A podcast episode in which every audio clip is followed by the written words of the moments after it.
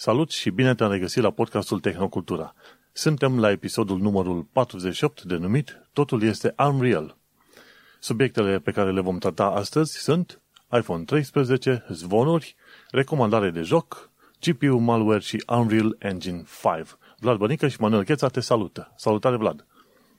Salutare, Manu, salutare tuturor ascultătorilor noștri. Salut, salut!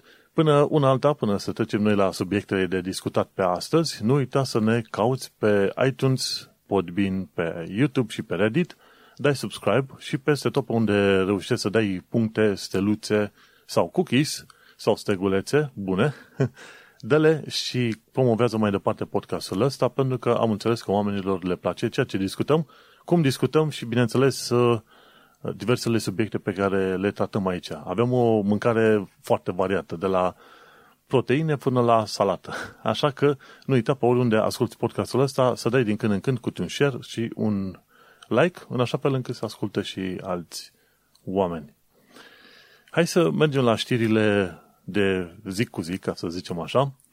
Și o să încep cu o știre puternică, așa, de, de, de ce ține de malware, de la Bleeping Computer. Îți dai seama, Bleeping Computer îl citesc de câțiva ani buni de zile, mai ales când am aflat că au blog. Știi că ei sunt creatorii Malwarebytes. Când yep. antivirusul din calculatorul tău eșuează, atunci treci pe Malwarebytes și te ocupi de, și instalezi programul lor ca să îți curețe calculatorul de virusuri. Undeva de prin obicei două... fac, fac asta cam o dată pe an, așa, indiferent dacă am avut avertizări de virusuri sau nu, o dată pe an bag și un Malwarebytes să fiu eu sigur. Așa, un fel de cleaner. Cum era? Prin două mii zece puneam anunț în ziar la Transilvania Express în Brașov, zic instalări de virusări, așa, aveam două, trei cuvinte. Și plăteam vreo cincizeci de lei, cinci sute de mii, cum era pe atunci, pentru anunțe de lună, și mă duceam la oameni și, într-adevăr, aveam de la Malwarebytes niște aplicații pe acolo care curățau, într-adevăr, dacă găseam virusuri pe unde găseam.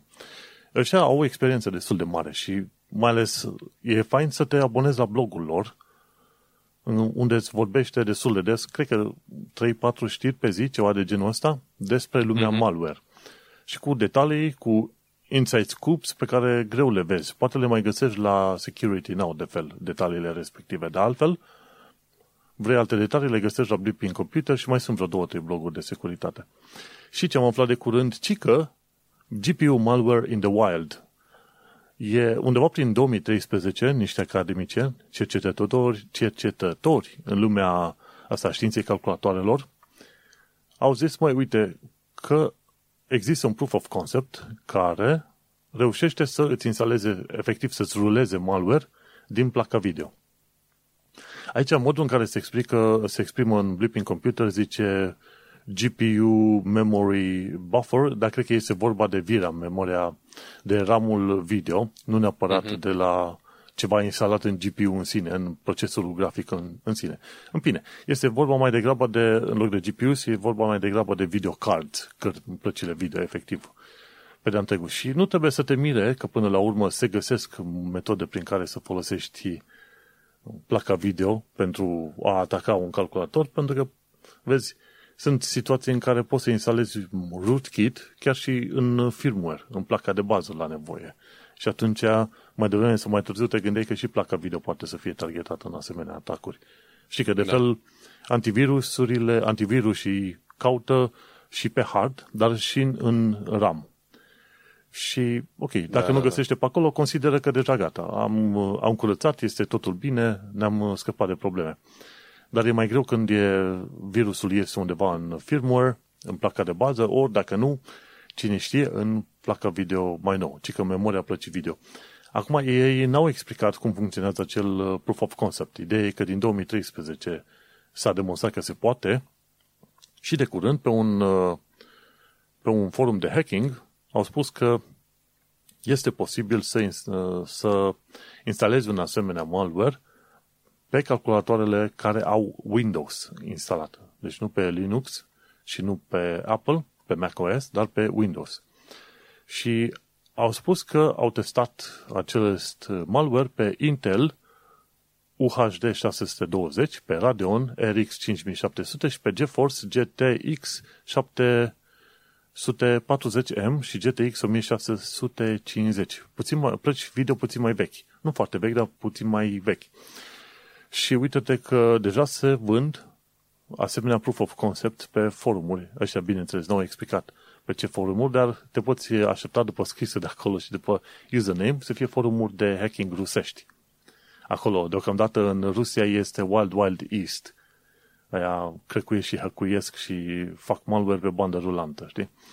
Și uite-te că avem acum o altă problemă, să creezi un antivirus care să-ți verifice dacă are placa video și nu numai placa video, ci efectiv în memoria video, a plăcii video, dacă există, să zicem, malware acolo. Îți dai seama, de acum încolo va trebui să te uiți la anunțul ăla de la Nvidia, care zice, ok, new driver update, ready, și el acest zice, ok, pe lângă driver update, ok, o să instalăm și un fel de antivirus strict pentru placa video. Că dacă stai să te uiți la placa video, este deja un calculator în calculator. Are G P U, are memorie, are tot felul de conexiuni pe acolo, tot ce vrei tu, este efectiv un calculator în calculator. Și atunci nu era de mirat că mai devine sau mai târziu apare o asemenea situație.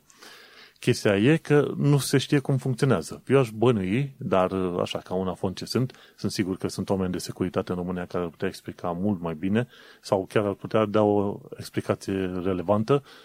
E posibil să ai, să pui un asemenea malware în calculator, să zicem, ești avertizat. Un nou update de, de să zicem, de drivere Nvidia. Cineva să aibă deja driverele de Nvidia ready, dar să mai instaleze pe lângă alea, să mai pună niște D L L-uri, niște fișiere în care să fie salvat acest malware. Calculatorul nu-l vede că ar fi periculos, D L L-urile alea sau orice ar fi fișierele respective, instrucțiunile din fișierele respective sunt salvate în memoria video, a plăcii video, în RAM, în memoria RAM a plăcii video și din RAM de acolo, atunci G P U-ul ia și prelucrează și atunci începe să facă niște nebunii în calculator. Ar fi interesant de văzut cum funcționează un asemenea, să zicem, G P U malware, dar uite-te că deja există. Așa că ar trebui să ne speriem, nu încă, nu încă, o să ne speriem puțin pe mai încolo. Dar adevărul este, așa cum zice și la Security Now în podcastul respectiv, atacurile devin din ce în ce mai puternice și mai sofisticate, nu din ce în ce mai slabe sau mai proaste. Și asta este și dovada. Da, bă, probabil că ar fi devreme totuși să ne facem griji, uh, având în vedere că e totuși în stadiu proof of concept. Uh, și eu aș fi curios să văd exact cum funcționează, sau mai bine zis, ce fel de malware poți executa pe placa video, știi? Unde, unde acționează el de fapt. Uh, e doar așa ceva care îți, uh, nu știu, mai mult uh, distrage atenția și te enervează, sau e ceva ce poate, de exemplu, să fure informații din calculator sau un fel de... Uh, Uh, cum îi zice, de ransomware, știi? Mm-hmm. Cine știe?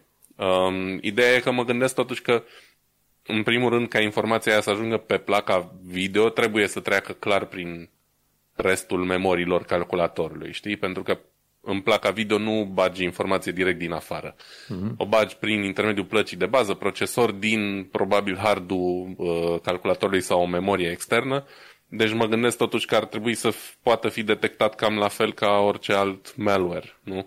Depinde dacă nu cumva l-au mascat suficient de bine, în așa fel încât doar atunci când G P U-ul rulează, să zicem că G P U-ul, procesorul grafic, vrea să creeze o imagine, o rasterizare sau ce vrei tu. Și de fapt când încearcă să uh-huh. facă rasterizarea unei, unei anumite secțiuni, execută un cod random, care de fapt uh-huh. n-ar, n-ar, fi, n-ar fi ceva grafic. Și în loc să-ți arate o imagine pe, pe monitor, cumva comunică cu procesorul. Nu știu, dar sunt curios.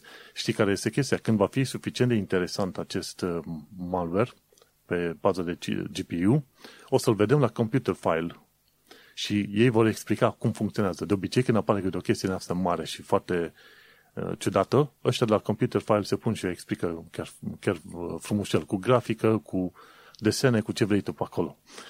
Așa că să așteptăm când apare în... E pe de-o parte desperiat, știi că se poate să fie atacat pe mai multe direcții, dar pe de altă parte e interesant de văzut cum, cum funcționează o asemenea tehnologie. Ne bucurăm, nu, nu că ne bucurăm, dar suntem interesați și suntem și speriați în același timp. Și cam... e, să zicem, să rămânem totuși optimiști și să zicem um, că momentan e doar interesant, să nu, să nu cădem în păcatul de a ne, de a ne speria prea devreme. Dar oricum, vedem, rămâne de văzut, probabil că vom avea o variantă funcțională mai devreme decât ne dorim.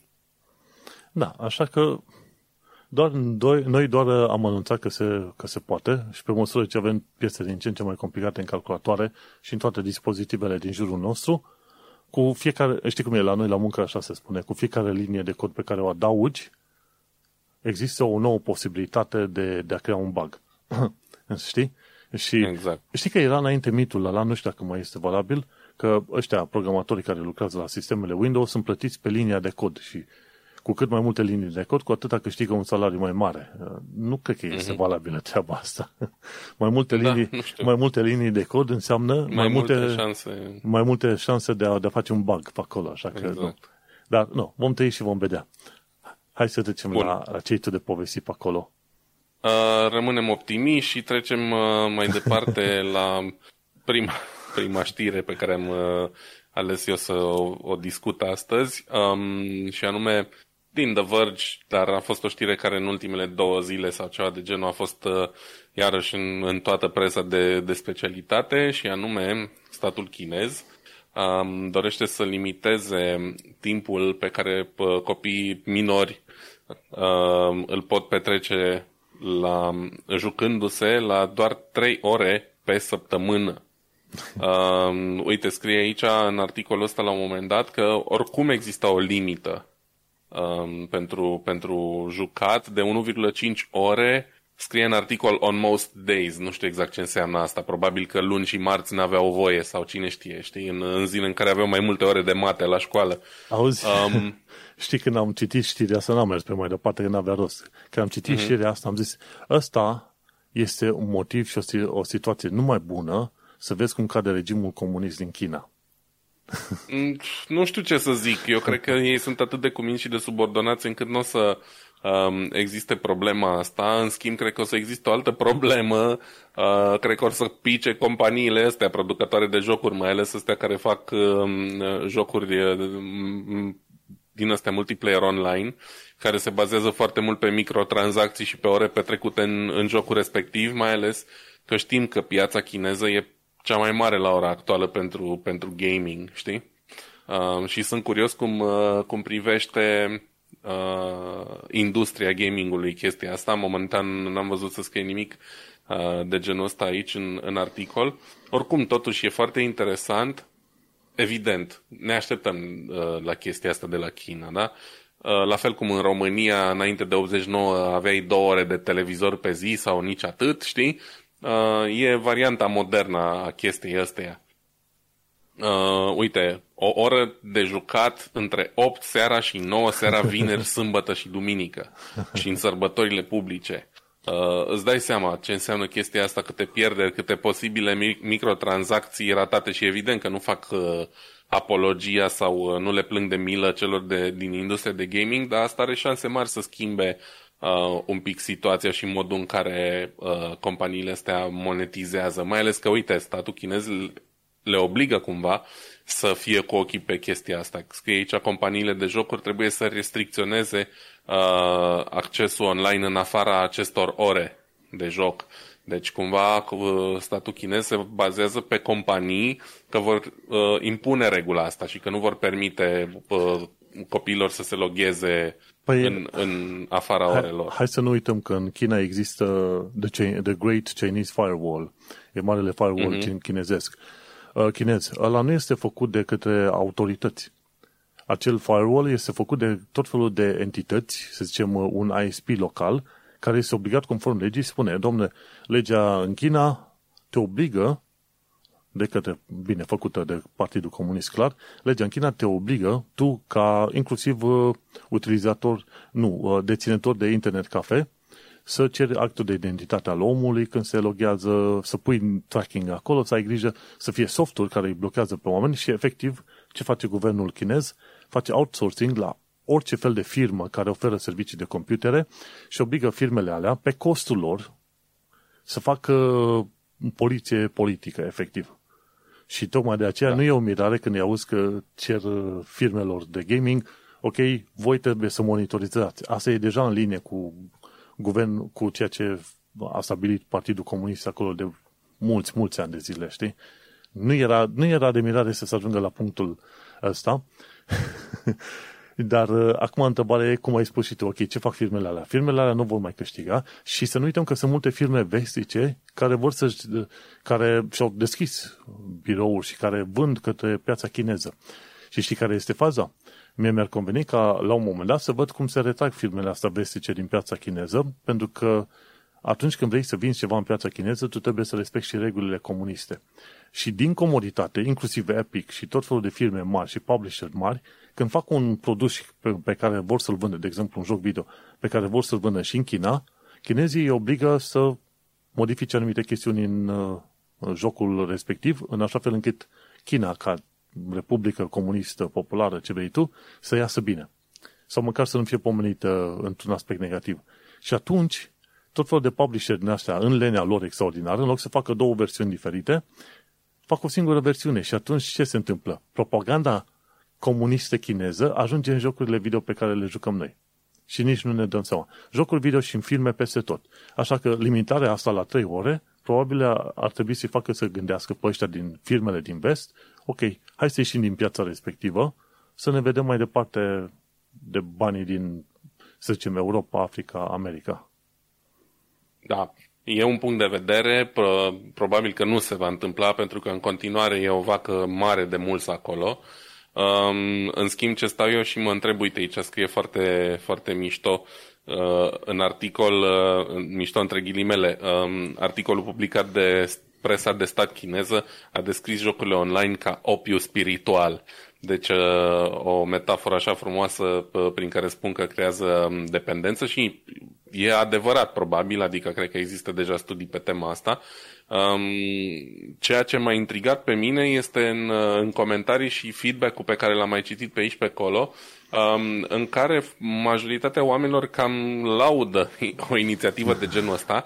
Evident e foarte restrictivă la o oră pe zi, timp de trei zile pe săptămână, dar multă lume își face, inclusiv în Occident, gândul ăsta că o limitare din asta impusă cât mai strict asupra jocurilor n-ar fi neapărat o chestie de rău augur. Um, pentru că există argumente și pro și contra petrecutului timpului în jocuri, mai ales când vor, că vorbim de copii aici, știi, nu de adulți, um, și părerile sunt împărțite. Eu nu mi-am format încă una, um, eu pot să zic din experiența mea, toată copilăria și când eram adolescent visam să am un calculator, am avut destul de târziu, după șaisprezece ani aveam eu permis unul și înainte orice oră pe care o prindeam la un prieten sau la un internet cafe era divină, era dar de la Dumnezeu. Pe de altă parte n-am fost niciodată genul care să nu se mai desprindă de calculator, adică după două-trei ore oricum aș fi plictisit și aș fi preferat să petrec timpul afară sau oricum altcumva, știi? Și stau și mă gândesc că, evident, generațiile astea sunt complet diferite de cum eram noi, pentru că de la doi ani le pun părinții tabletă în mână ca să-i facă să tacă din gură, în cele mai multe cazuri. Da. Și sunt foarte curios cum ar fi primită o măsură de genul ăsta de copii crescuți în, în Occident cu telefoane și tablete de la vârste foarte fragede. Există parental control în tot felul de telefoane și aplicații. Deci sunt, sunt chestiile astea și părinții au... au și se folosesc de programele respective, dar să stabilești la nivel de guvern treaba asta, îți dai seama că nu ar merge deloc. Nu, clar nu, dar mă gândesc că părinților li s-ar ridica într-un fel o piatră de pe inimă, că nu mai trebuie să fie ei omul negru în ecuație, știi? Nu mai trebuie să-i urască copiii pe ei, că nu-i lasă să se joace, pentru că uh, chestia asta va fi cumva deasupra puterilor lor. Um, oricum, un model care nu trebuie urmat, chiar dacă ar putea avea efecte benefice, dar un model interesant, să zicem. Sunt curios care vor fi urmările sau cât o să țină, dacă o să țină chestia asta. Eu mă aștept... Cred că sunt suficient de supuși încât să nu comenteze prea mult. Eu aș crede că n-ar fi neapărat atât de supuși, pentru că și în, și în China există V P N, V P N-uri pe care le poți folosi. Poți să ai calculatoare care se conectează și nu toată lumea va ști să zicem că ești pe internet la momentul respectiv, cine vrea va putea să treacă. Asta va funcționa pentru, să zicem, marea masă a oamenilor. Oricum, să nu uităm, mi se pare că de curând chinezii se lăudau că au undeva aproape de un miliard de oameni online. Că-s pe telefon, că-s pe tabletă, că-s pe internet fix acasă. Aproape un miliard de oameni online. E, da, într-un fel nu e surprinzător. La atât de mulți oameni acolo online, într-adevăr, chiar dacă faci outsourcing la firme private să-ți facă acel firewall, sunt sigur că ai o tonă de oameni care au acces și trec pur și simplu de toate piedicile astea amărâte. Oricum, și vesticii, jurnaliștii de obicei spun când se duc în Beijing, normal că își schimbă telefoanele ca să nu aibă telefonul obișnuit al lor, dar când se duc în Beijing, dacă au nevoie să discute în afară, folosesc V P N. Și nu stă nimeni cu bâta la ușa ta să-ți spargă ușa pentru că ai folosit un V P N la, la un moment dat. Dar, nu. Știi cum e, copii, nu urmați exemplul guvernului chinez, unui guvern comunist. Hai să... da, în, orice caz, în orice caz sperăm să nu fie adoptat modelul și în Occident din diverse motive. Mai, nu, nu cred că se va întâmpla oricum. Bun, nu, mergem nu. mai departe. Nu, n-ai, atunci o să ies eu în centrul Londrei și fac protest. Zic, vrem mai multe ore de gaming. Păi tu știi ce înseamnă asta, că eu aș avea voie să mă limiteze pe mine la... doar trei păi ore de gaming. Stai așa. Hai să vorbim doar de copii. Vorbim de minori, da? Uh, nu vorbim de copii adulți din noi. Hai să Aha. vorbim doar de minori și atunci noi nu vom fi afectați. Da, dar nu pot să fiu egoist și așa că o să iei să fac protest și pentru aia mici. Aia mici așa, au dreptul da. Să-și distrugă creierul cinci ore pe zi în fața calculatorului. Eu decret treaba asta. Bun, hai să mergem mai Bun. departe la următoarea știre de la Tech Altar. Uh, cum am zice ungurul nostru preferat, n-am aflat numele lui real, tipul ăsta e din Ungaria, de fel, dacă știi, și el a, a făcut filme și din China și mai apoi și din Germania. E foarte bun pe partea de business de mobile. Și când mai face câte un mini-documentar de ăsta de zece, cincisprezece, douăzeci de minute, una-două mă uit și-l ascult, știi? Una-două, una-două, ci că e, e ungurul meu preferat, ca să zic așa. Bun, tipul ăsta de la Tech Altar spunea ci că de ce produsele stil earbuds sunt așa de căutate. Și într-adevăr, m-am uitat la tot felul de reclame din asta și articole, laudă earbuds în stânga și în dreapta, când sunt speaker din alea, boxe din alea micuțe pe care le pui în ureche și gata. Și eu, am văzut o transformare așa, Din, de la căști pe urechi la earbuds. Chiar s-a văzut când te duci în metroul londonez, vezi că sunt foarte mulți oameni cu căștile astea uh, headphones, dar Bluetooth, știi? Și am văzut o transformare de la o mulțime de oameni care erau pe headphones la o mulțime de oameni care sunt cu earbuds acum. Că sunt la sport, că sunt în metrou, că ascultă sau citesc o carte, ce vrei tu, adică ascultă o carte, pardon, ori muzică, au început să fie cu alea earbuds. Nici nu știu dacă e traducere efectiv în română, ceva boxe din alea în ureche, ceva de genul ăsta. Eu le-am zis tot timpul doape, pentru doape. Că eu am fost așa un fel de early adapter, ca să zic așa, al sistemului. Dar în fine, te las pe tine să-ți termin ideea și după aia intervin și eu. Și am văzut transformarea asta și nu mi-am pus prea mult întrebarea, pentru că știi cum e, se întâmplă atât de multe lucruri încât e greu să te întrebi despre orice, oricum. Și tipul ăsta a răspuns unei întrebări pe care eu nu aveam în principiu, ci că de ce sunt așa de căutate. Și ca să scurtez treaba, și am uitat să punesc timerul, hai că-i dăm drumul, și ca să scurtez treaba, omul zice în felul următor. Dom'le, unul dintre motivele pentru care earbuds au câștigat atât de mult teren în ultimii câțiva ani de zile este una. Faptul că iPhone a renunțat la headphone jack, știi, la, la mufa aia pentru căști, mufa fizică. Și atunci, după iPhone, au început să renunțe alte telefoane, pentru că nu, trebuie, vrei să fii în linie cu trendsetter-ul. Și odată ce s-a întâmplat treaba asta, normal că dacă vrei să asculti muzică la căști, trebuie să mergi pe Bluetooth. Și tehnologia Bluetooth există de ho-ho, de mulți ani de zile. Și atunci, unul dintre marile motive pentru care avem explozia asta de earbuds în momentul ăsta, de do- doape din astea, este tocmai faptul că iPhone la un moment dat, iPhone, Apple la un moment dat s-a hotărât, ok, scoate-mă mufa efectivă. Nu știu de ce au făcut-o, eu în continuare sunt cumva fan mufă, dar mai am la telefonul meu, nu uite, la asta nu mai am. Deci, inclusiv Pixel patru a scăpat de mufa uh, headphone jack. Și atunci, ala ar fi unul dintre motivele pentru care au crescut așa de mult. Și pe de altă parte, uh, earbuds au crescut foarte mult pentru că ai o platformă deja ready, pregătită să se conecteze și aici vorbim de telefoane mobile. Telefoane mobile sunt peste tot, așa că aceste accesorii sunt cumva o extensie naturală a telefonului. Și atunci, dacă ai telefon, de ce ne avea și earbuds? Și cam asta e explicația tipului ăsta de la Tech Altar, acolo, ce două, două mari chestii, mai, el mai adaugă mai multe detalii, dar vreau să aducem în discuție, să vedem, să văd și părerea ta. Eu, în continuare, nu sunt învățat cu ideea de a folosi earbuds. Tot, tot prefer căști peste urechi. Nu în, ure- nu în urechi, dar ci peste urechi. Um, prima oară când am avut contact cu stilul ăsta de căști a fost acum mulți ani în urmă. Uh, nici n-aș ști să zic cât. Uh, eram vorba de un telefon Sony Ericsson din seria Walkman pe vremea aia. șase sute și ceva, nici nu mai știu. Ar, ar trebui să caut că sunt curios. Um, nu știam că există stilul ăla de căști până atunci.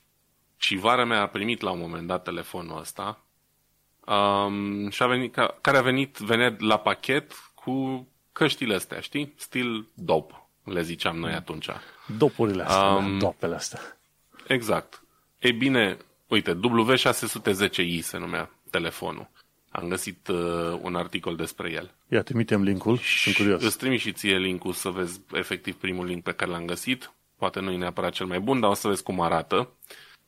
Și vezi din poză inclusiv căștile. Venea cu, venea cu doape, știi? Pe vremea aia cu fir. Cum e? două mii opt, două mii zece, era nebunie exact. Mare cu telefonul ăsta pe la vremea aia. Da, mi-aduc aminte. Aveam colegii mei, își vindeau jumătate de mână, jumătate de salariu, dacă era nevoie numai să iau un telefon din ăsta. Da, uh, pentru mine care eram... Uh, mare meloman pe vremea aia, momentul în care am băgat prima oară căștile astea în ureche a fost unul revelator. Pentru că erau în primul rând extrem de comode, izolau foarte bine zgomotele de, de afară și sunau mai bine decât aproape orice altceva ascultasem până atunci în materie de căști. Știi? Deci cumva era uh, perfect package. Și telefonul ăsta nu era cel mai scump din gamă, era destul de mid-range pe vremea aia, dar aia, ăla a fost primul meu contact. Bine. Ulterior... Să, să nu uităm că tu ești și fan radio, așa că tu înțelegi mai bine aspectul ăsta audio. Da, să zicem că sunt un, un fel de uh, audiofil uh, sărac, da? Uh, îmi place să ascult muzică la, uh, în, cum să zic eu, incinte acustice de calitate, fie că vorbim de căști sau boxe, dar n-am avut întotdeauna bani de, uh, să dau pe ele scumpe și atunci a trebuit cumva să mă învârt să găsesc uh, cea, cel mai bun aport calitate-preț. În fine... Ala a fost primul contact. De atunci și până în prezent, cred că am avut peste cincisprezece modele de, de earbuds diferite, de la foarte ieftine la mai scumpe decât, decât ar trebui la momentul respectiv, um, pentru că e formatul meu preferat de, de căști. Am și căști on-ear, evident astea cu care înregistrez, care sunt cu fir. Am unele on-ear și Bluetooth, am o pereche de Sony W H o mie Mark doi. Um, Dar le prefer în continuare pe astea tip dop, în primul rând pentru că sunt discrete, pentru că stau foarte bine în ureche și izolează cât de cât zgomotele din afară și efectiv e un format care îmi place mie, care îmi convine mie. Nu foarte multă lume, adică nu știu dacă foarte multă lume sau nu, în experiența mea nu foarte multă lume agrează formatul, pentru că îl simți așa destul de intruziv în ureche, știi? Poate să te mănânce urechea, poate să spună o presiune neplăcută și așa mai departe. Um, dar, clar, în primul rând, mai ales când ești în metrou, în tren și așa mai departe, alternativa la niște doape cu fir sau la niște căști din astea micuțe cu fir sunt alea fără fir, uh, iar căștile mari, cum să zic eu, mie nu-mi place lucrul neapărat de a merge pe stradă cu căști mari, nu-mi place cum arăt eu, că am capul mare uh-huh. și arăt dubios, știi? Altora le stă chiar bine, pă, nu știu, e iarăși o chestie de preferință. Vreau să văd și eu video ăsta, că nu l-am văzut, chiar sunt curios exact care e părerea lui. Părerea mea e că e un format foarte accesibil ca preț, în primul rând, pentru că există uh, earbuds wireless în momentul de față, cred că și de la, de la douăzeci și cinci de euro sau ceva în sus, deci chiar, foarte ieftin. Chiar în film zice acolo, dacă cumperi o mie de bucăți, le plătești cinci dolari bucata și pui da. Logo custom pe ea. aia e ex- o exagerare. Aia vorbim de cineva care vrea să facă un business din asta. Eu zic eu ca, ca end user, da? Eu care îmi cumpăr din magazin sau din benzinărie o pereche de căști. Cam cu douăzeci și cinci de euro, deci vreo o sută și ceva de lei, îți iei unele decente, nu grozave, nici cele mai proaste, știi? Și atunci e foarte accesibil ca preț. Apoi fiind mici, le bagi rapid în buzunar, în geantă, unde vrei tu. Și calitatea sunetului este decentă pentru majoritatea situațiilor. Mai mult decât atât, când ești în metrou, unde e gălăgie, plusul ăla de izolare pe care ți-l oferă, chiar dacă n-au noise cancelling activ, te ajută să te concentrezi la ce asculți. Uite, eu, de exemplu, acum de curând mi-am cumpărat o pereche, o pereche de uh, iPods Pro. Uh, doapele de la, de la Apple. Mm. Aveam înainte niște uh, AirPods normale, știi, care s-au stricat și am făcut cumva upgrade-ul mai mult de voie decât de nevoie. Uh, puteam să-mi iau tot niște AirPods normale, dar am zis, bă, hai să mai dau niște bani în plus, pentru că toată lumea le laudă. Și într-adevăr, sunetul e foarte ok, adică nu e cel mai grozav, dar e foarte ok pentru ce-mi place mie să ascult. Și astea au și noise cancelling activ.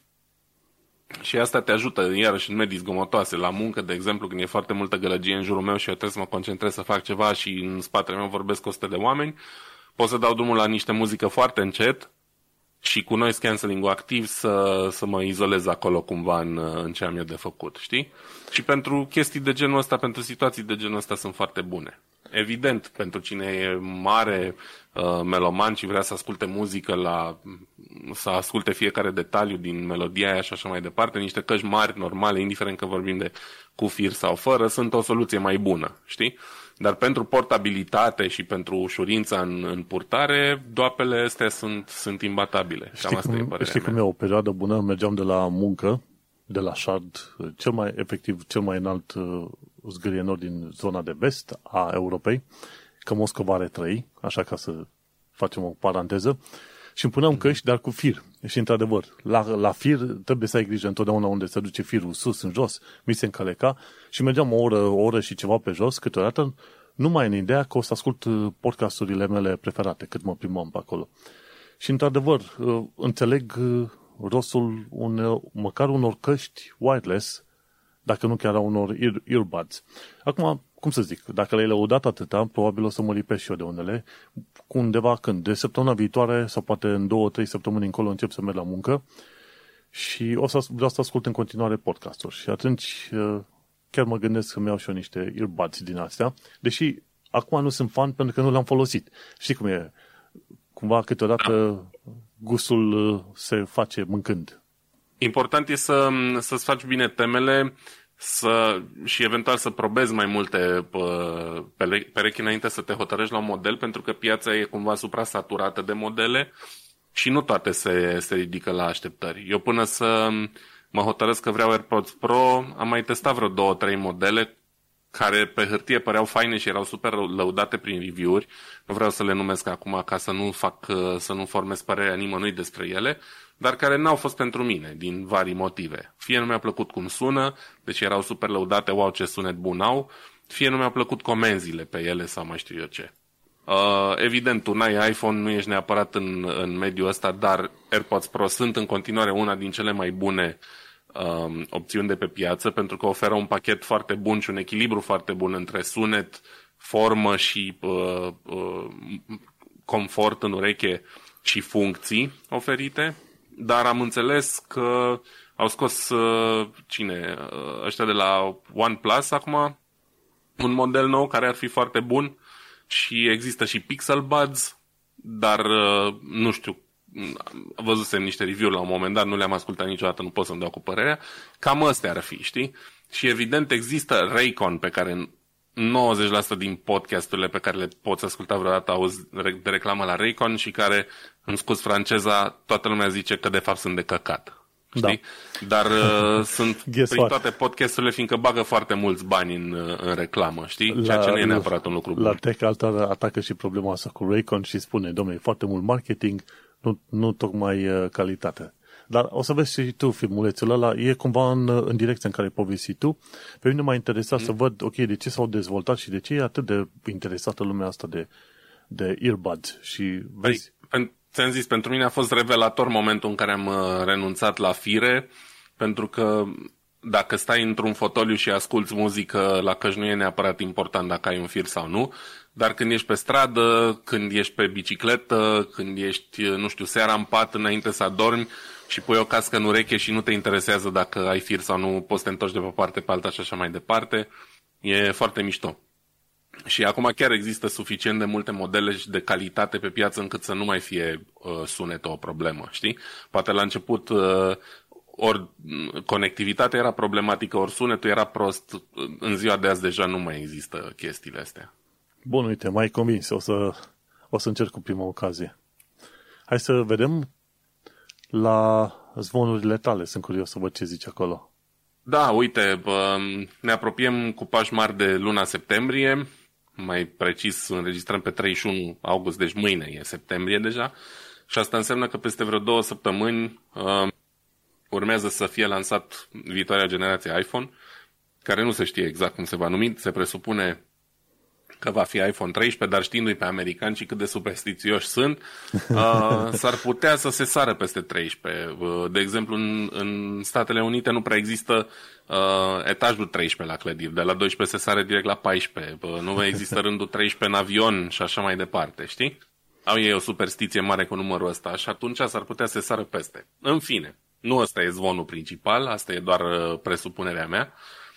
Uh, ideea e că oamenii ăștia de la Mac Rumors au, agre- au agregat cele mai uh, importante zvonuri despre viitoarea lansare într-un articol interesant aici. Uh, multe dintre ele uh, destul de credibile, pentru că, uite, de exemplu, la capitolul design, toate zvonurile astea se bazează pe machetele primite de producătorii de, de carcase și folii.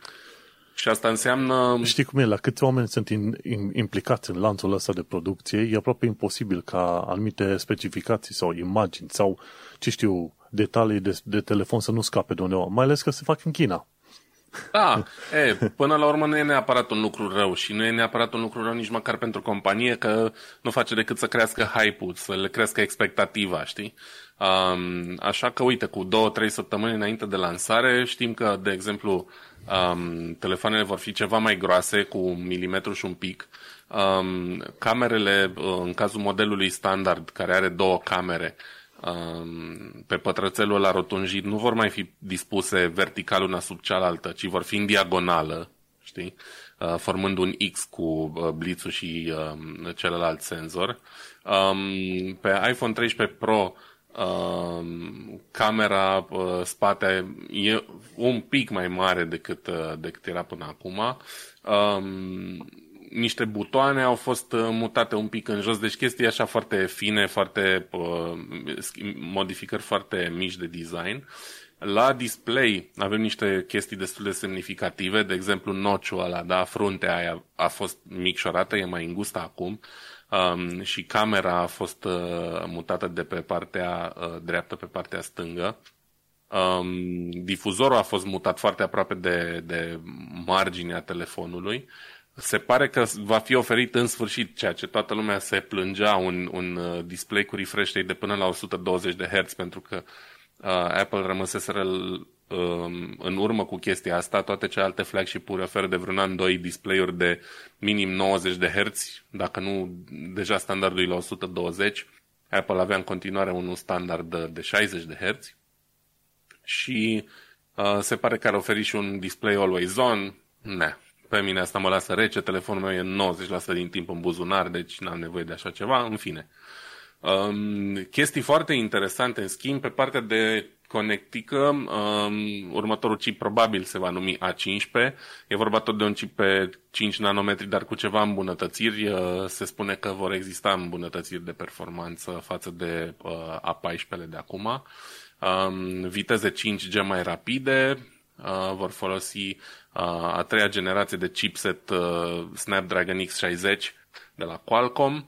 Și o chestie foarte interesantă, ce va fi oferită probabil în premieră pe un telefon comercial, um, posibilitatea de a efectua apeluri satelit în momentul în care nu ai, um, nu ai acoperire patru sau cinci G. Um, asta e o chestie foarte interesantă. Probabil că ai mai văzut și tu prin filme când folosesc ea telefoane cinci G, sunt niște cărămizi cu o antenă imensă și uh, nu te-ai gândit că... Telefoane de satelit, putea... da. Da, și nu te-ai gândit că așa ceva ar putea fi integrat vreodată într-un, într-un iPhone, dar uite că se zvonește că um, ar putea să facă chestia asta, chiar dacă nu, se zice nu neapărat din prima de la lansare, adică ar veni pregătit, ar veni cu tehnologia pentru așa ceva, dar probabil că e nevoie și de alte aprobări sau mai știu eu ce. Oricum, foarte interesant. Um, îți dai seama ce ar însemna să nu mai ai niciodată teama că n-ai semnal la telefon. Adică mă duc pe munte sau mă duc în deșert să alerg, să whatever, și nu mi-e teamă că dacă rămân fără semnal patru sau cinci G și mi se întâmplă ceva, nu mai dau de nimeni și nu mai dă nimeni de mine, pentru că ai ca backup opțiunea asta de a te conecta prin satelit. Asta e o chestie mișto. Uh, evident, Wi-Fi șase E, uh, totul e mai rapid, mai frumos, uh, iarăși niște îmbunătățiri pe care sper să le vedem în, în telefoane, creșterea capacității bateriei cu vreo cinci sute de miliamperi oră. Um, iPhone-urile în continuare au cam cele mai mici baterii raportate la preț din piață, dar pentru că sunt foarte eficiente energetic, chipseturile alea rămân la un standard ok de consum, adică nu, nu te lasă la greu neapărat. Um, ceva fast charging și așa mai departe. Mici modificări la cameră despre care nici n-are rost să vorbesc pentru că sunt toate atât de mărunte și de incrementale încât nu, nu ne așteptă la nimic radical. Și ce îmi doream eu să văd referitor la senzor de amprentă, nu se vorbește deloc despre așa ceva. În schimb, se vorbește despre un Face I D îmbunătățit care s-ar părea că te poate autentifica chiar și atunci când porți mască. Asta sunt foarte curios. Dacă reușesc ei să facă chestia asta, tare curios sunt cum va fun- funcționa. Ok, după ochi, înțeles. Înțeleg chestia asta, da. Cum exact? Nu știu. Nici măcar nu știu ce să mai zic. Da, uite, asta au zis și eu și am dat, la, am dat share la o, la o știre de curând despre iPhone treisprezece că se conectează până la urmă, poți, poate, se poate conecta inclusiv la sateliți. Dar tare mă întreb, de unde scoate antena aia? Mă, normal, ai văzut... Telefoanele cu satelit au o antenă mare, au amplificator pe acolo. Cum, cum vor reuși asta să se conecteze? Că una este să, să ai date de la G P S, de la sateliții G P S, ca să afli locația unde ești tu pe acolo, pentru că tu, efectiv, tu recepționezi semnalele de, de, la, de la sateliții respectiv. Nu comunici cu satelitul direct și pe aia satelitul îți dă ție ceva informație specifică, cum e la comunicarea telefonică prin satelit.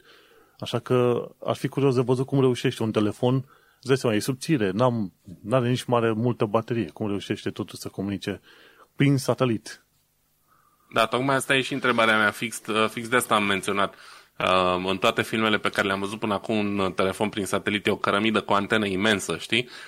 Asta mă întreb și eu, s-ar părea că are ceva chip special în, integrat special pentru benzile astea pe care comunică sateliții.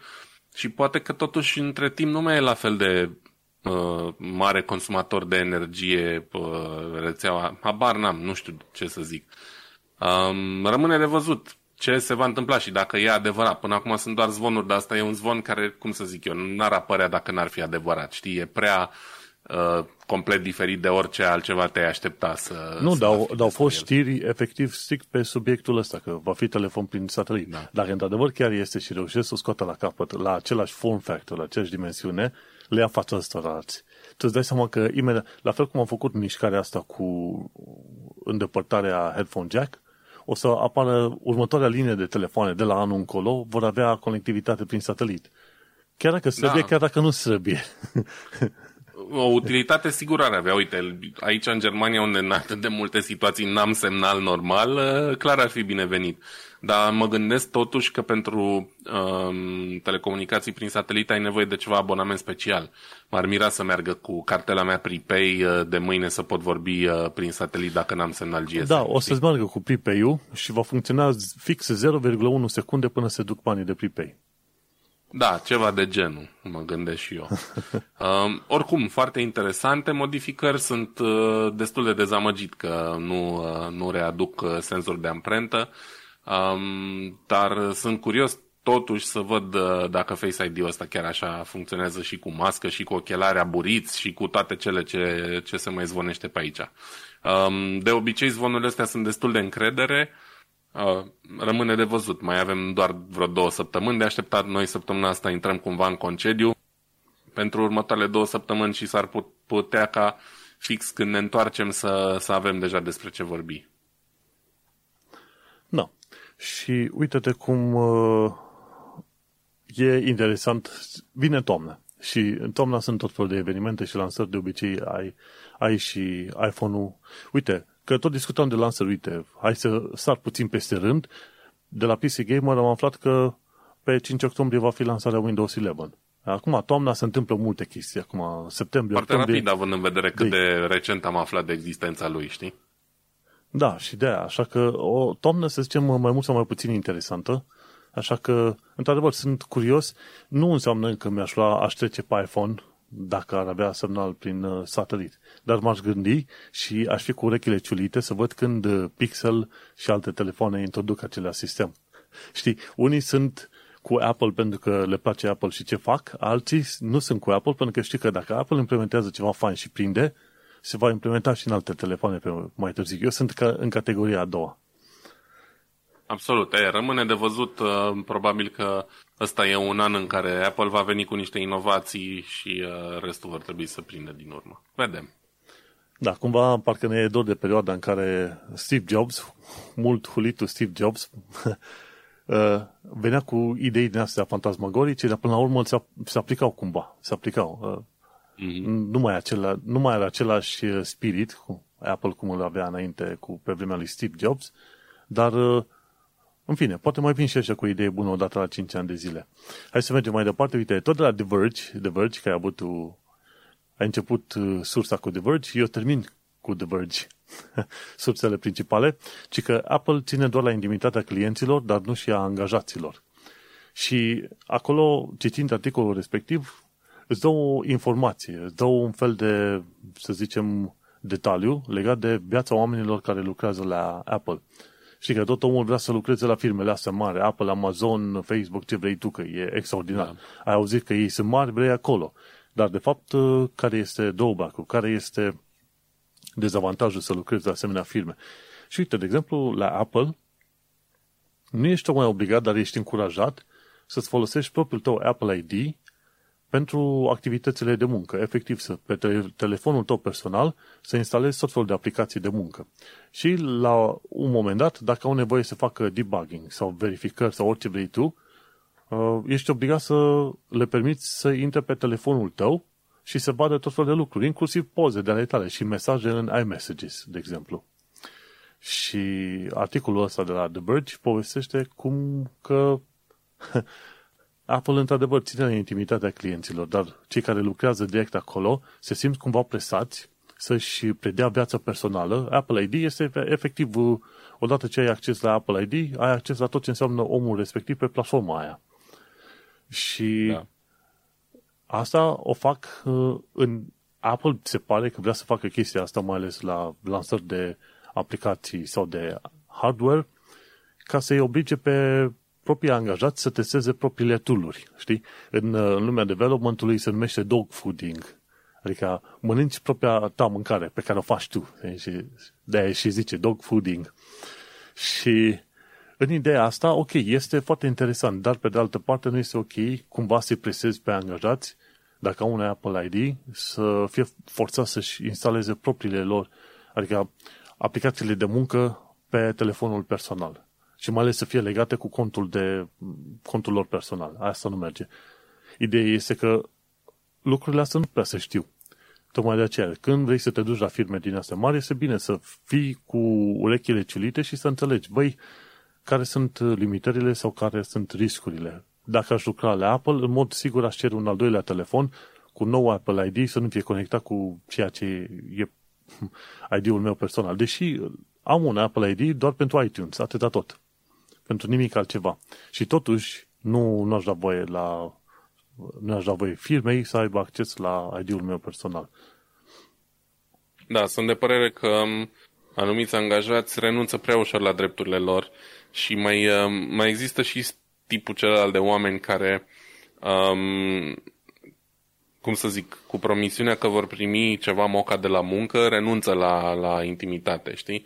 De exemplu, sunt multe persoane care primesc telefon de serviciu și uh, primesc poate un iPhone sau ceva destul de decent și în ideea în care vor economisi niște bani, renunță la aș mai lua un telefon privat și dacă li se permite să folosească telefonul de serviciu în scop personal. Știi? Cunosc personal cazuri de genul ăsta. Și te trezești că te sună pe urmă duminica vreun șef uh-huh. și tu duminica ești naiba știe unde la ștrand și după aia luni te ia la rost că de ce n-ai răspuns duminică la telefon. Știi? Și de-aia chestiile astea trebuie să fie foarte bine separate, indiferent că lucrezi la Apple sau că lucrezi la covrigăria Gigi, bă, telefonul de muncă e muncă, că la privat e privat. Chiar dacă ai, nu știu, un telefon mai prost pe la privat că nu-ți permiți, un iPhone sau mai știu eu ce altceva, lucrurile astea trebuie să ți le separi. Și asta ar trebui să-și facă fiecare pentru el până la urmă și să știe cam cât de important e. A, vrea firma să te oblige să... Nicio problemă, îmi fac un I D Apple separat, o să zic, da, da, ăsta e I D-ul meu uh, privat, dar pe telefonul meu personal voi avea, bineînțeles, altul, că nu trebuie să știe ei tot, știi? Nu trebuie să-ți controleze viața chiar așa. Și nici nu ar să o facă până la urmă, că nu-i interesează neapărat atât de tare, știi? Evident, ei vor să, să te controleze mai mult decât ți-ai dorit tu, dar trebuie să fii un pic smart în privința asta și să nu, nu te lași călcat în picioare chiar așa uh, pentru orice. Da, gândește-te când e vorba să aibă loc cercetări disciplinare, pentru varie motive, sau uh, intri în dispute legale cu firma respectivă. Ce faci? La un moment dat, avocații zic, ok, vrem să ne băgăm în toate pozele tale. Și poate unele nu sunt tocmai faine. Înțelegi? Poate ai, zic. ai freza pu- pu- puțin pusă aiurea. Da, da, da, fix la asta mă gândeam și eu. Um, despre asta vorbim totuși, știi? Ok, ei vor să folosești contul personal. Be smart about it. Fă-ți un cont separat pe care să zici, bă, ăsta e contul meu personal, dar de fapt nu va fi contul tău principal. Vorba aia, vreau acum mă gândesc dacă are rost să-mi fac chiar și pentru chestiile mele personale uh, un sistem de genul, pentru că, uite, de exemplu, am o adresă de mail pe care o folosesc de foarte mulți ani și adresa aia de mail o folosesc și la mail-uri mai oficiale, să zic așa, adică în comunicarea mea cu diverse autorități, instituții, et cetera, dar o folosesc și ca să-mi fac cont pe Steam, pe nu știu ce, pe, pe Amazon și pe alte magazine online. Și am ajuns în punctul în care primesc atât de multe newsletter-uri și atât de multe notificări de la diverse um, site-uri de cumpărături sau mai știu eu ce chestii care nu sunt deloc importante sau principale pentru mine pe adresa asta de mail, încât îmi e foarte greu să găsesc mail-urile cu adevărat importante, știi? Și atunci mă gândesc foarte serios să-mi fac încă o adresă de mail special pentru uh, genul ăsta de mail-uri, de login, de mai știu eu ce, te mir unde, și să-mi păstrez mail-ul meu bun, frumos, știi?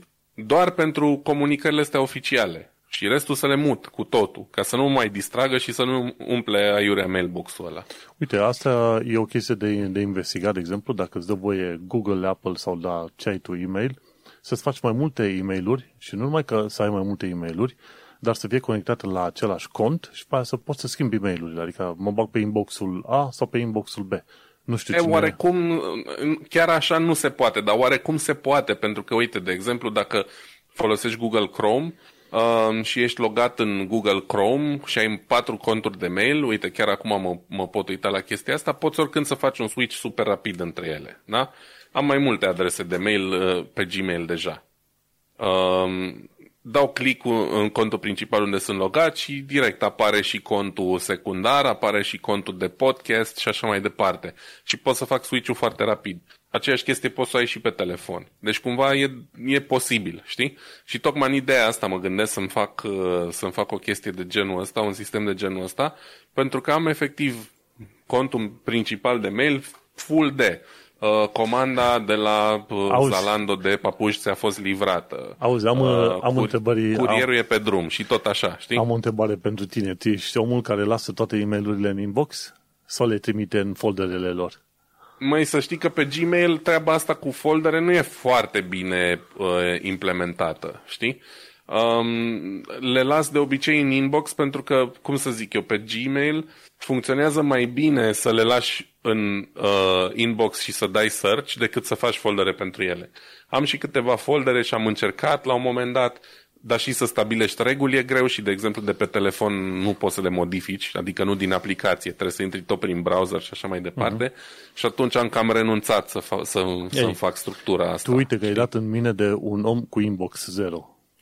Am zeci de foldere, am undeva pe la vreo cincizeci șaizeci de foldere. Fiecare e-mail care vine este verificat, ori trimis în spam, ori șters, ori mutat în folderul lui, ori răspuns în funcție de situație. Da, nu știu ce nimic. zici. Nimic nu las. Știu ce zici și m-am gândit și eu la chestia asta și să-mi fac filtre și așa mai departe, dar fiindu-mi lene și ți-am zis, vorbind strict de Gmail, poate are vreunul din ascultătorii noștri vreo idee pentru mine, dar vorbind strict de Gmail, e prea complicat să lucrez cu filtre și atunci prefer efectiv să nu o fac, știi? Și prefer să-mi fac un alt cont unde să-mi bag toate uh, chestiile secundare și să-mi rămână în mail-ul ăsta, ți-am zis, strict chestii super, super importante. Uh, am foldere, aș putea să fac, nu sunt neapărat fan, uh, la muncă fac chestia asta, dar acolo folosind Outlook e cumva mult mai ușor, mult mai bine integrat, știi? Și atunci, nu știu... E doar o idee, nu am zis, e cea mai bună idee, e doar o idee, cochetez cu depinde, ea, mai vedem. Depinde de oameni cum, cum fac. Pentru mine e distractiv așa să văd că vin e-mail-uri. Primesc zilnic undeva între patruzeci și șaizeci de e-mail-uri. Îți dai seama că nouăzeci și nouă la sută dintre ele sunt doar chestiuni de newsletter, informații ce sunt. Și atunci mă uit repede și abia aștept să vină un e-mail ca să știu cât de repede le execut sau nu, știi? Recordul sub Apropo, o secundă. Scuze, mi-a mai picat fi sau o chestie, dacă aș avea într-adevăr toate mail-urile astea în foldere, um, pe urmă ar trebui, oricum când aș da search, mi-ar apărea din toate folderele, știi? Da, da.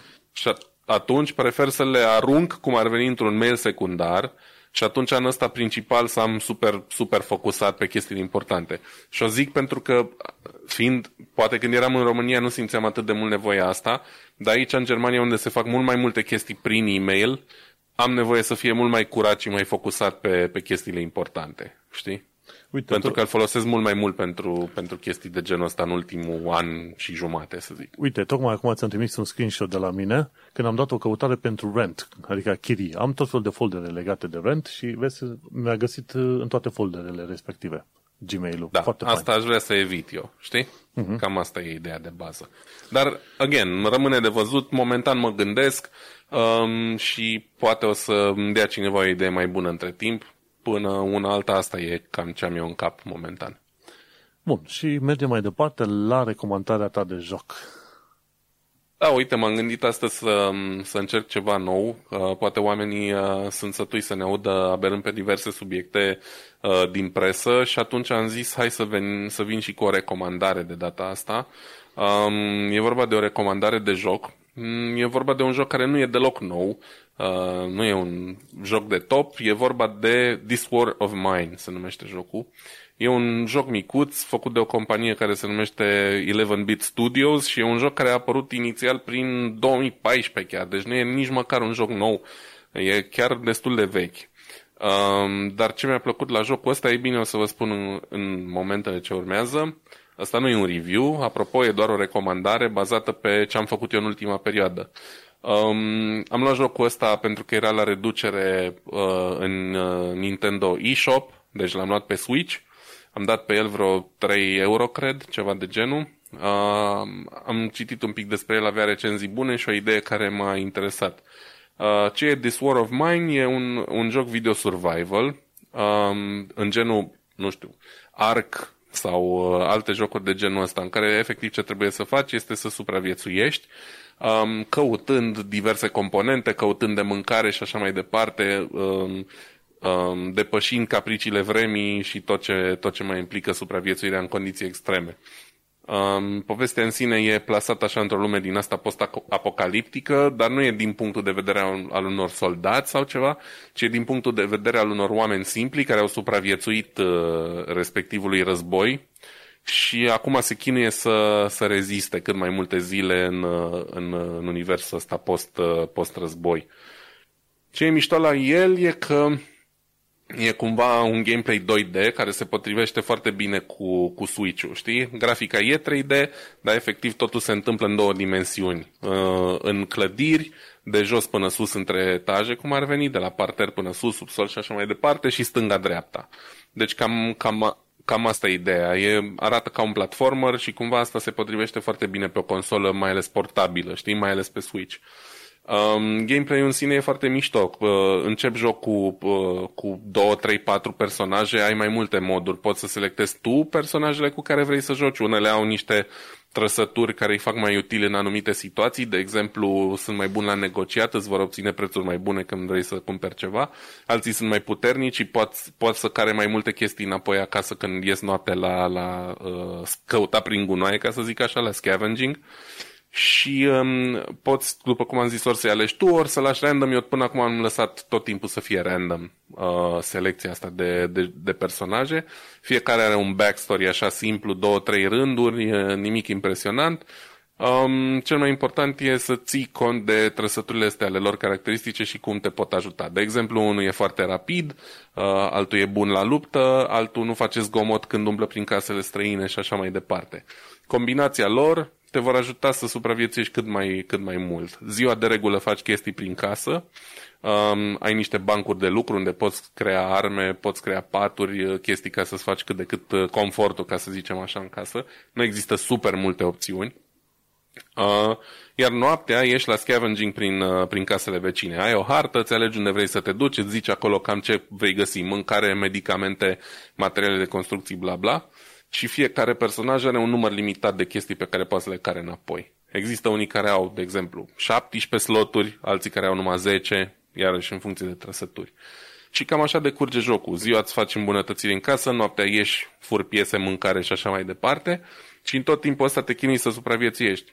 Bineînțeles, când ajungi în casele oamenilor, uh, unii ori să te atace, nu o să fie chiar așa simplu. Nu o să trebuiască să te furișezi, uh, altele o să fie goale și o să fie foarte ușor, dar nu o să găsești la fel de multe chestii. Și cam așa decurge jocul. Și scopul final e să reziști cât mai mult, știi? Și m-am uh, găsit în ultimele două, trei săptămâni când am luat jocul, jucând mai extrem de mult jocul ăsta, aproape obsesiv. Efectiv am dat drumul la un podcast în fundal sau ceva de genul în timp ce stăteam cu uh, Nintendo și îl butonam. Am fost și bolnav acum vreo două săptămâni, am avut niște probleme și am stat acasă în pat câteva zile și a fost uh, extrem de, de mișto, a trecut timpul foarte repede cu el. Așa că dacă n-ai jucat încă This War of Mine și te pasionează genul survival, uh, mai ales pe Switch, nu știu dacă mai e la reducere încă sau nu, era la reducere pe magazinul de Europa, trei euro am dat pe el, cum am zis. Există și pe P C, cam pe toate consolele, inclusiv pe Android și iOS există. Uh, și cred că portabil e cam the way to go cu, cu jocul ăsta. Că îl poți juca în timp ce faci alte chestii, îl poți juca în tren, în mașină, e fain, îl recomand. Mersi fain de recomandare. Dacă e vorba de recomandare, uite, o să recomand și un joc, dar asta o să fie foarte desperiat, e...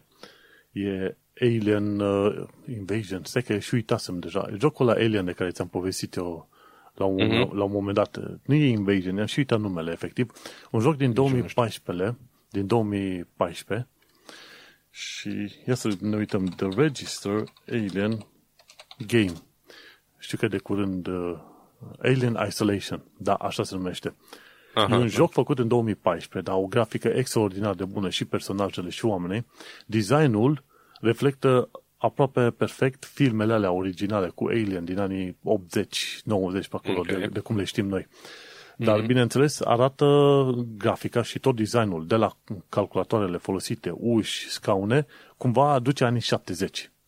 Și cu calculatoare, cu butoane Interesant. mari, cu ce vrei tu, grafica este chiar foarte bine implementată în jocul respectiv, în Alien Isolation.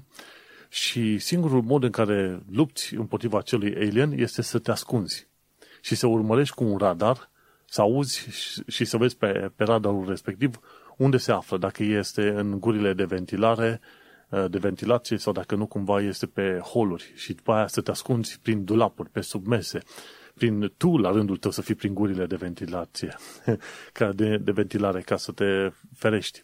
Și în jocul ăla nu poți să lupți împotriva acelui alien, n-ai bombe, n-ai, să zicem, pistoale cu care să te lupți. De fapt, la un moment dat dai de un pistol. Și, dar pistolul respectiv este bun împotriva androizilor și al altor oameni.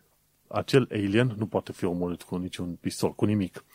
Și vei găsi un aruncător de flă- flăcări la un moment dat, cu ăla reușești să alungi alienul, dar numai pentru maxim cincisprezece, douăzeci, treizeci de secunde, timp în care tu trebuie să fugi într-o altă secțiune ca să te protejezi. Și ăla te sperie, într-adevăr. Deci, dacă joci This War of Mine și te sperie puțin, încearcă ăsta Alien Isolation și atunci să vezi cum te sperie ăla. Nu, ăsta nu te sperie deloc.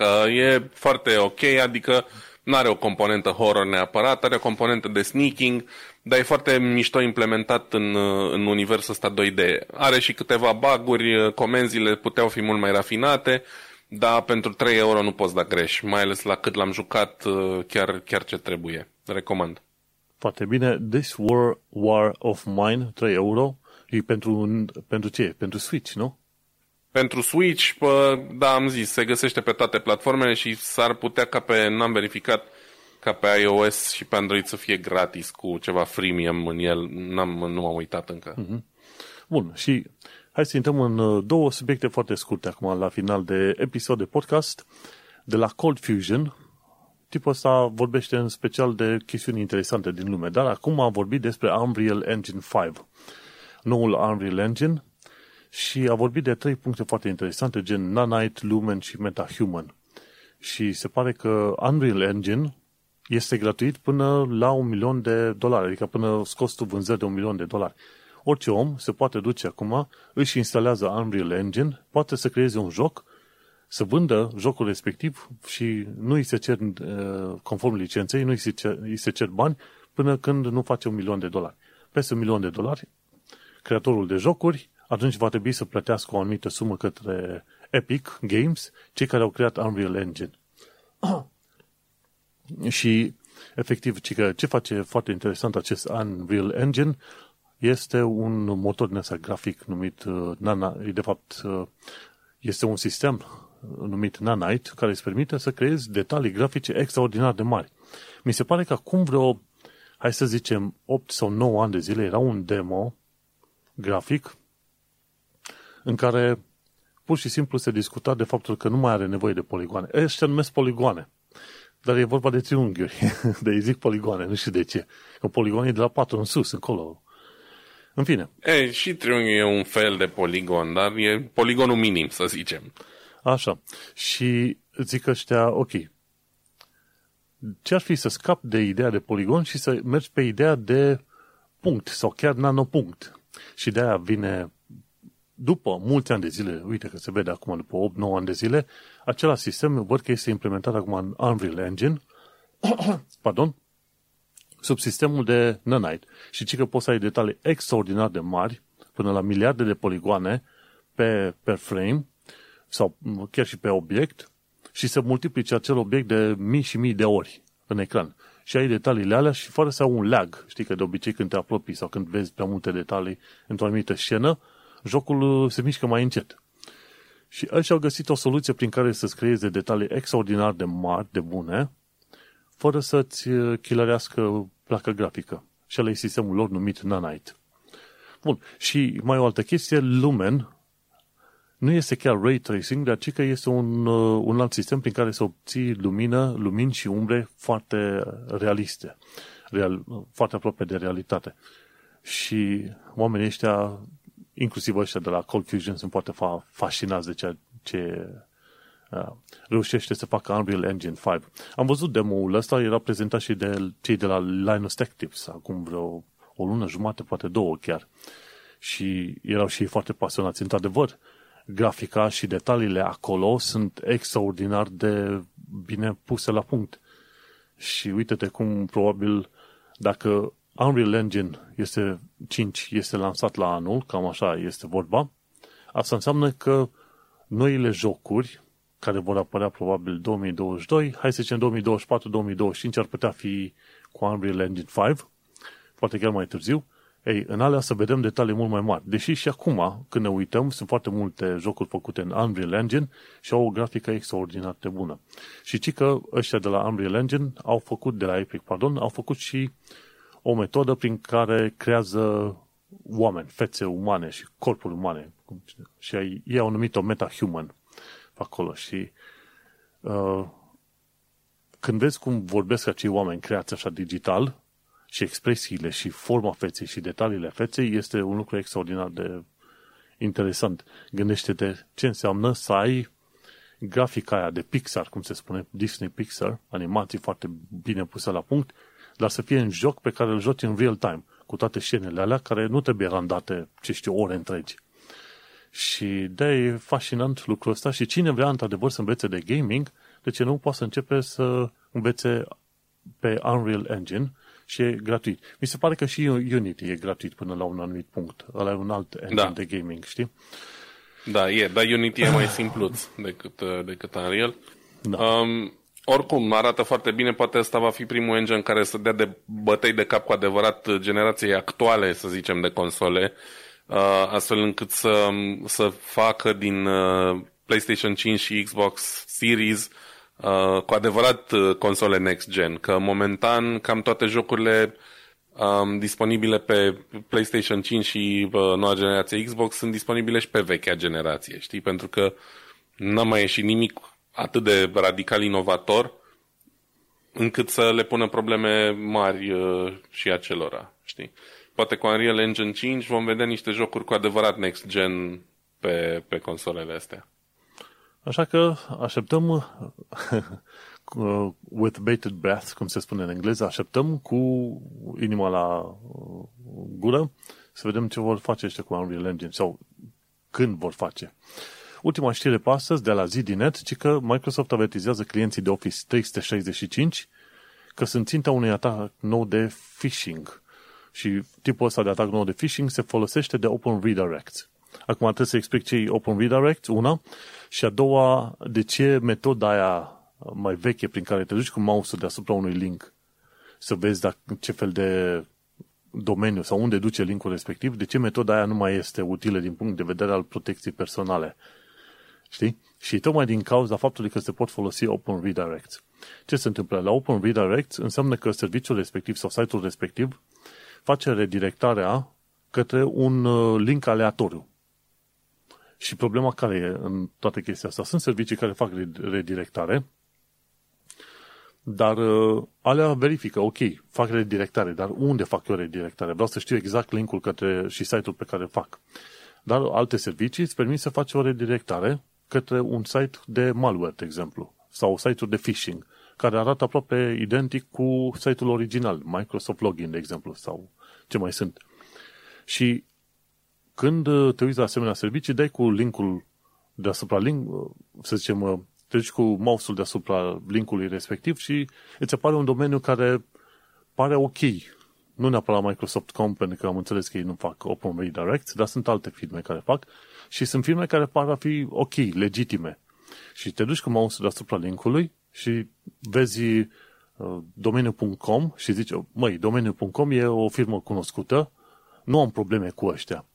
Dar adevărul e că prea puțini oameni sunt antenați să vadă, să citească un întreg link din ăla, să vadă exact toți parametrii despre ce este vorba acolo. Să-și dea seama că ei de fapt sunt redirectați către un site rău.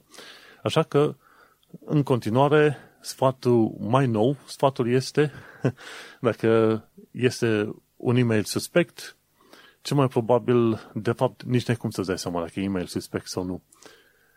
Cea mai bună variantă ar fi până la urmă să reușești să copiezi acel link și să-l pui într-un notepad, un fișier notepad, să vezi linkul respectiv cât e de mare și ce parametri are.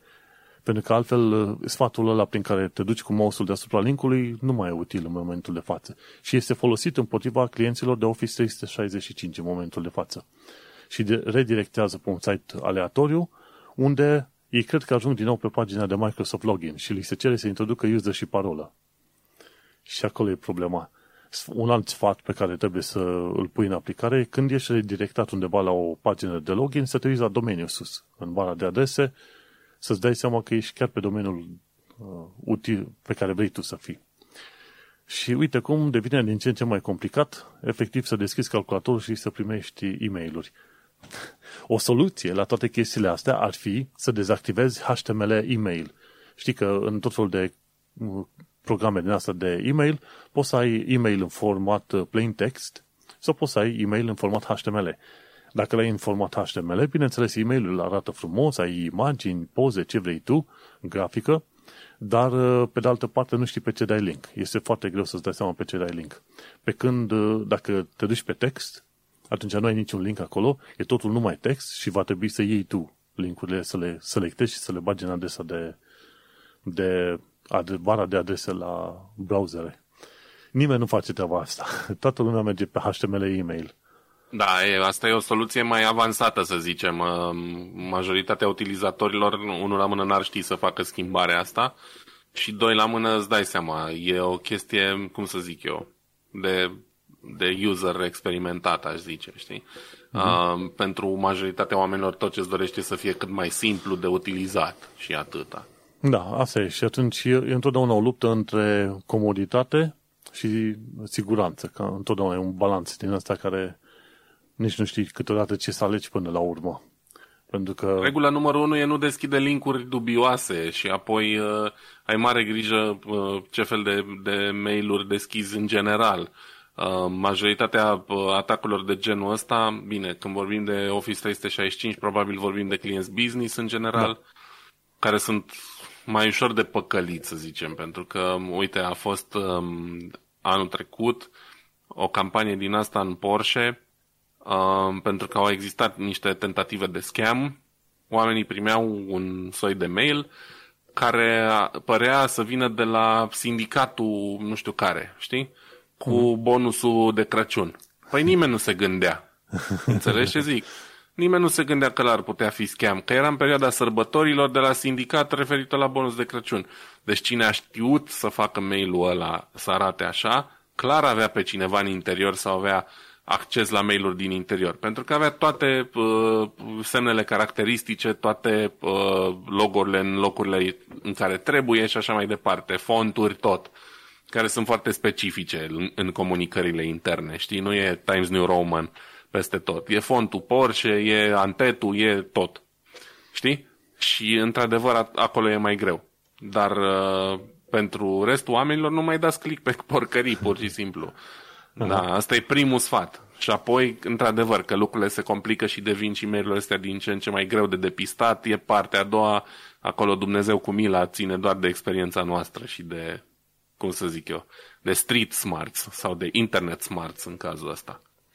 Da, exact, exact cum ziceai și tu. Până la urmă ține și de educația noastră, pentru că, efectiv, când ne punem la calculator, noi trăim cu impresia că noi suntem la noi acasă. Când ai pus la calculator și ai început să intri pe internet, nu mai ești neapărat la tine acasă. E ca și cum ai ieșit pe curtea din fața acasă, da, și interacționezi cu vecinii. Public. Ești în public, și ești ca pe stradă, poate să te facă cineva la buzunar, poate să ți se cerșească și așa mai departe. Da, aia ar fi o analogie chiar bună. Bun, și cam, cam atâta cu subiectele zilei. Și iată ne ajungi la final de episod de podcast, episodul numărul patruzeci și opt, numit Totul este Unreal. Și am vorbit despre iPhone treisprezece, recomandare de joc, G P U malware și Unreal Engine cinci. Vlad, ai ceva shameless plugs de făcut? Ceva legat de Diaspora Cast? Uh, nu, momentan absolut nimic. Totul e pe standby, e vară, e perioada concediilor. Poate din toamnă mai, mai facem ceva, momentan însă nu. Da, în cazul meu mă găsești pe manuel cheța punct com la podcastul Un Român în Londra. Cu Vlad ne vom întâlni săptămâna, sau nu săptămâna viitoare, ci peste două spre trei săptămâni. Omul are... Da, după jumatea lui septembrie plec și eu într-un bine meritat concediu și ne vedem de la jumatea lui septembrie din nou. Da, exact, pentru că eu îi dau lui, lui Vlad numai două săptămâni în concediu pe an, nu ca în restul țărilor din Europa unde primește omul o lună concediu. Bune și ale. Da, îți dai seama, sunt un capitalist uh, feroce. Exact. Așa că următoarele două episoade o să le facem, o să le avem cu mine, după care Vlad se întoarce din douăzeci și unu septembrie și vom comunica, vom continua cu episoadele de zi cu zi. Mersi fain că ne-ai ascultat. Ne găsești pe tehnocultura punct com, acolo avem sursele. Ne găsești pe canalul de YouTube, unde găsești filmul sau cel puțin înregistrarea audio, dar pe YouTube. Noi ne mai auzim pe data viitoare. Îți mulțumim că ne asculti. Succes! Pa, pa! Numai bine! Ciao!